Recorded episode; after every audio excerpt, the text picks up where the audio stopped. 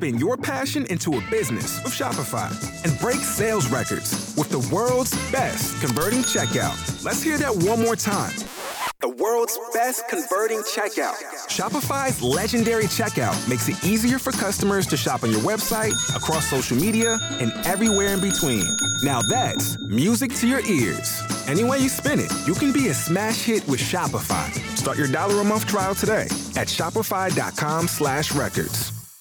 Warm is the weather word for today. Temperatures topping out in the low 80s and will challenge the record for this state of 81 set back in 2017, just two years ago. Most record highs this time of year are in the mid 80s, but this one's a little more reachable, you could say, I guess. And a uh, very, very good chance that we'll officially at the International Airport hit that uh, record high temperature at least, tying it. Uh, and along with that, with the high temperatures, high pollen. Oh, goodness, the pine pollen is thick, isn't it? If you have pine pollen allergies, this just isn't really very nice despite what otherwise would be some beautiful weather. So I get that, and, and we'll have to deal with the pine pollen for a while yet. It will be peaking now over the next week to 10 days, and then oak pollen should get into the act here pretty soon as well. There are likely some trace uh, oak pollen counts out there right now, but it should pick up quite a bit over the next couple of weeks. And other uh, plants that are blooming will uh, contribute to that pollen count as well through about the middle of March, maybe to late March, but especially through the middle of March. About another four weeks, more than likely, at least, maybe five weeks of rough pollen before things will improve. It was an early start this year. That's the negatives side of it, but the positive is that it ends a little earlier then, too. Otherwise,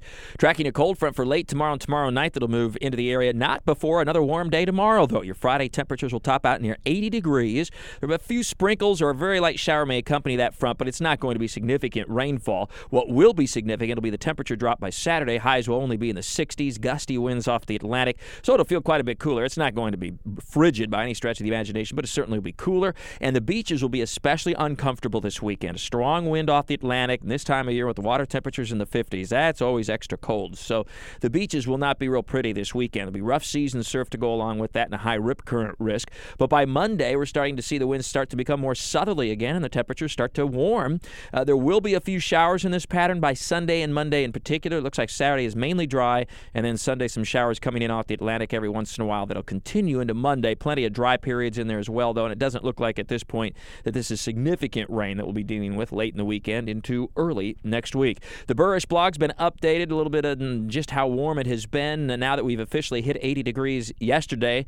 That means every month since February of 2016, we've had at least one 80 degree day, a pretty remarkable streak. Also in the Buresh blog, the reason why this pattern has been holding on, a very mild winter, it has much to do with the pattern that started back in the summer with high pressure in the upper levels of the atmosphere not far from Florida.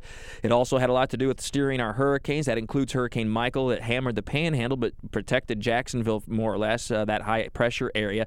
I have more on that in the Buresh blog. Also posted a story from my Hurricane Michael recovery mission that I took, so to speak, last weekend.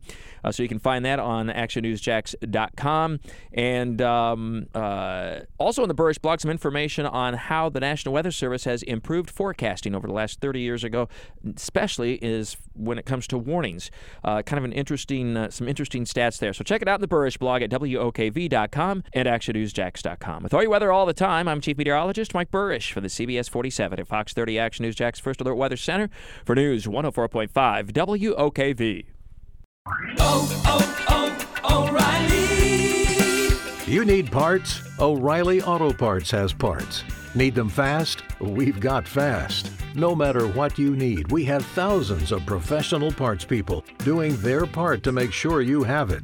Product availability. Just one part that makes O'Reilly stand apart. The professional parts people. Oh, oh, oh,